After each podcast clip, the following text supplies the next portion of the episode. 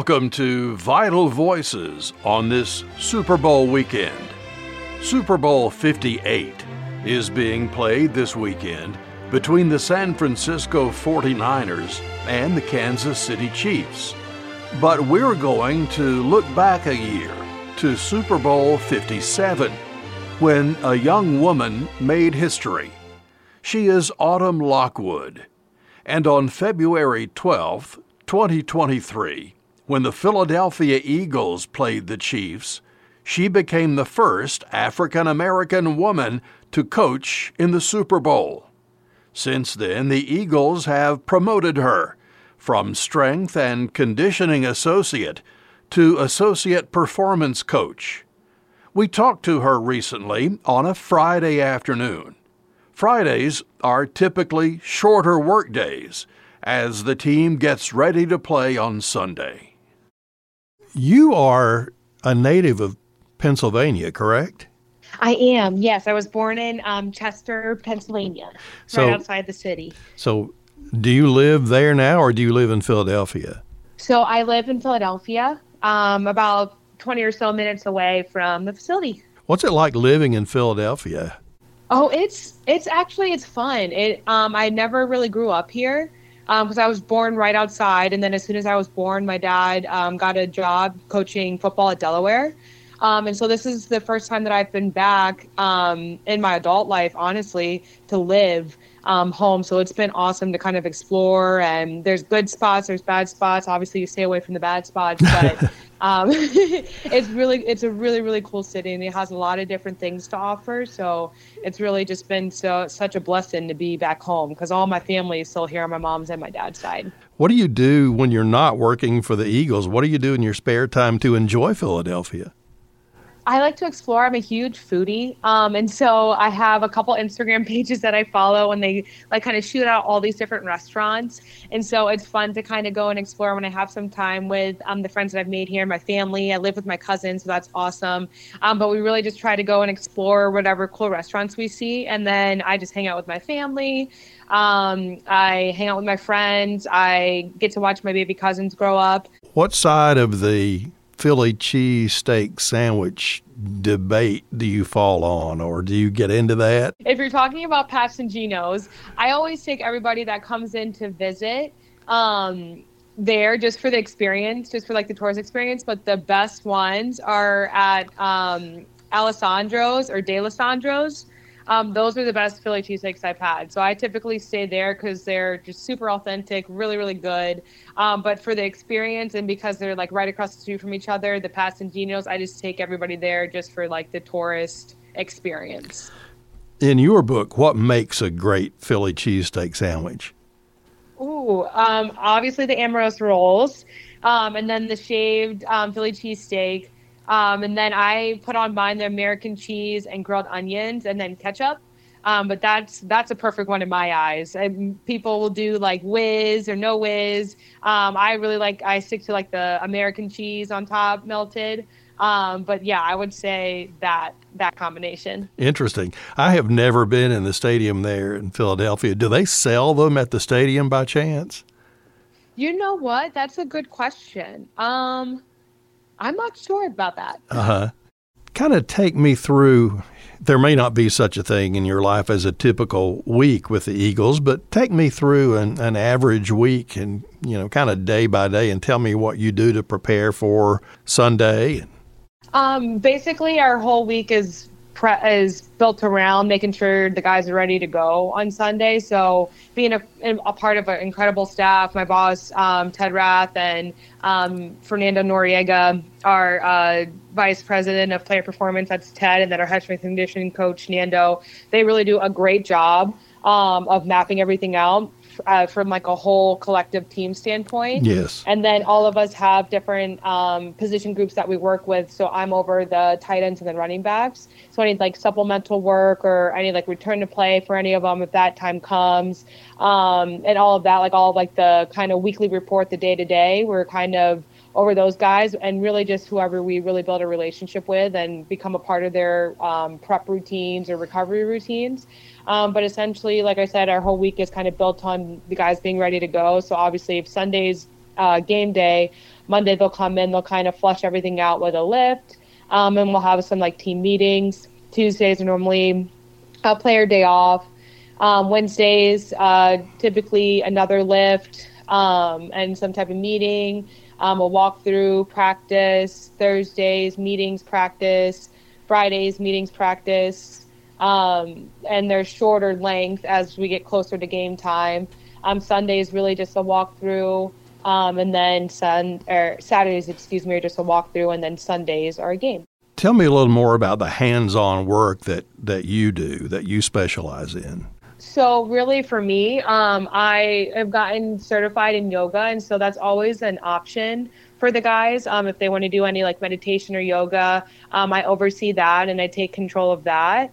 Um, and then just hands-on wise, just um, a part of the lift. Um, so implementing um, like the whole team lift. We do team lifts and whatnot on those Mondays, Wednesdays, and then any supplemental work, so any core, like I'm programming for that, any like shoulder maintenance, foot and ankle maintenance, hip maintenance, knee maintenance.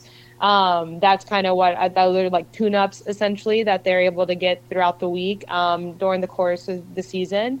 And so, really, just kind of checking in with those guys on a day-to-day basis, seeing how they feel, seeing how they look like from um, like a player load management standpoint, and then making sure that they have the right recovery modalities to match, um, so that they feel fresh and ready to go come Sunday.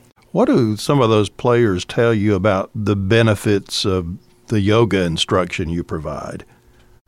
Um, really, just for uh, peace of mind and just body control.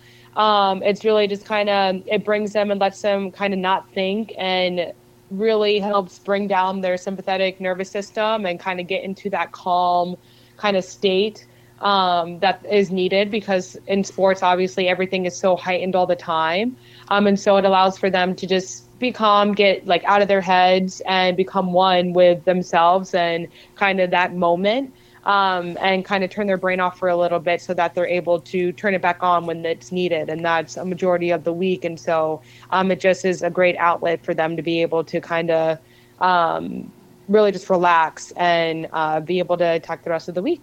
During the game itself, where exactly are you and what are you doing? During the game, so pre-game, I do um, a lot of the on-field warm-ups with the guys.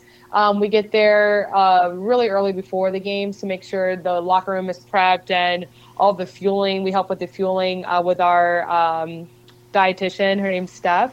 Um, we help her with, with whatever she needs kind of pregame. And then um, I'll do a lot of the pregame warm ups on the field for the individual players that come out and want it.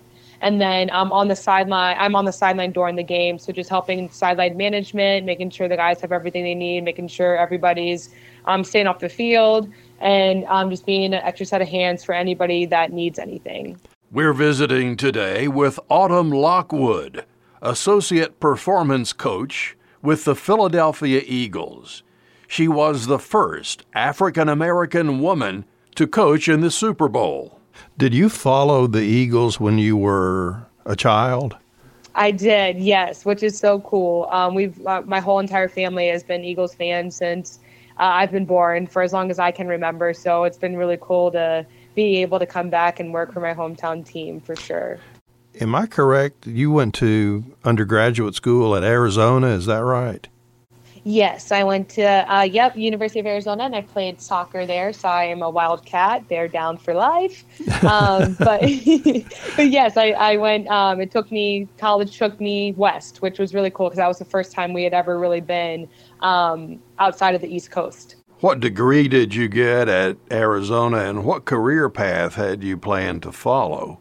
It's in so it's actually in um, criminal justice and with a minor in psychology. Um, before I became a strength coach, I thought I wanted to be a special agent with alcohol, tobacco, and firearms.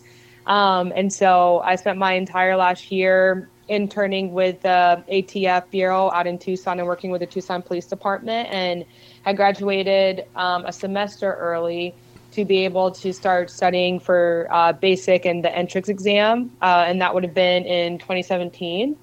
Um, and I in the midst of that of studying, I was also working at LA Fitness because I wanted to stay in the gym and stay fit. And I loved the weight room when I played too. I had a really good relationship with my strength coach at Arizona, Jim Campos. Mm-hmm. And he is really one of the biggest reasons I became a strength coach because we had such a great relationship. I would like babysit his kids and um, he would like really push me and motivated me. And then obviously my dad being a coach um, that helped a lot as well. But then in the midst of taking my entrance exam, I kind of got this gut feeling that I didn't want to be a special agent any longer. And so I almost had like a light bulb moment and was like, oh, wow, strength coach. Okay. Like I love the weight room when I played. Like my dad, my dad coaches, he's coached my whole life. Like coaching's in my blood, strength coach. And then I called Jim and I was like, hey, Jim, I think I want to be a strength coach. And he was like, he calls me by my uh, first ever made email, which is AudioLock39. And so he was like, AudioLock39, come back to Tucson. And I was like, all right. And then started in 2017, and I've been going since. Now, tell me how you got from Arizona to ETSU. So Arizona, so I started there interning wise. So back at my alma mater, I was there for six months. And then from there, I went to UNLV and I was working with football only at UNLV. So that would have been from 2017 to 2018. Um, and my dad was actually coaching there that 2017 season then as well. And then after the season, had actually ended up and gone and t- took a job at Univers- University of Nevada, Reno, so right up the road from UNLV. Um, and that was incredible because then I was able to work alongside of my dad, um, which was really cool. So went from Arizona to UNLV, and then um, the next step I needed was to get a graduate assistantship um, just to get my master's, and UNLV didn't offer that. And so at um, ETSU, uh, which is crazy enough, um, Coach Alan Johnson, who was there working with football for years, he was my dad's strength coach in college at West Virginia. So it was like a very small world, like full circle moment then as well. Um, but I ended up coming in 2018 um, to work with women's basketball um, and assist uh, with men's basketball when uh, Coach Mike Starkey was the head uh, basketball strength coach there. And so um, I went from UNLV to ETSU and then finished my master's there. Um, coach Ezell was the head coach at the time. And uh, between her and Coach Starkey, they really helped kind of build me up. I had never really been around the, the basketball world. Um, so that was definitely a new environment for me to get used to and to grow in. Mm-hmm. Um, but they helped me along the way, every step of the way. And so yeah, I graduated from my master's in 2020 and then became full time with them um, at ETSU with women's basketball. For with the sports management um, masters, I was able to see the sports world run at like a very kind of like bird's eye view of like everything that goes into it from an operations point to a budget point to a management point. So that was really cool because for I've been in sports my whole entire life, specifically football, but you look at all the things that go on in the background and it's like, wow, like this is really cool. Like I know sports is what I want to be in. Describe to me how it felt to be the first African American woman to coach in the Super Bowl. That was an incredible moment. I just was so grateful to be able to be part of an organization and um, that is very, very like very much like a well-oiled machine. And having my first year in the NFL, we go to the Super Bowl. It was just a dream come true. It was it was really really cool. And I just think being able to learn um, on a daily basis from everybody from every different department is just so invaluable. Um, I get to learn something new absolutely every single day, and the people that make up the organization, from all the way from the top down, from our owner all the way down, our GM, our head coach, everybody is so incredible and just so welcoming, um, and they all just pay attention to so much detail and provide so many resources for the guys, and really do care about helping the guys be successful. So that's just been really, really awesome and amazing to be a part of. Well, it's so great to talk to you. I've heard a lot about you, and I admire your work and and what you've done with the Eagles and uh, what you've done in the sports world at large. You have an amazing career at a very young age. Thanks for taking the time too, and for reaching out. I really sure. appreciate your time today as well. Our guest has been Autumn Lockwood. Associate Performance Coach with the Philadelphia Eagles. Last year, she became the first African American woman to coach in the Super Bowl. For Vital Voices, I'm Fred Sauceman.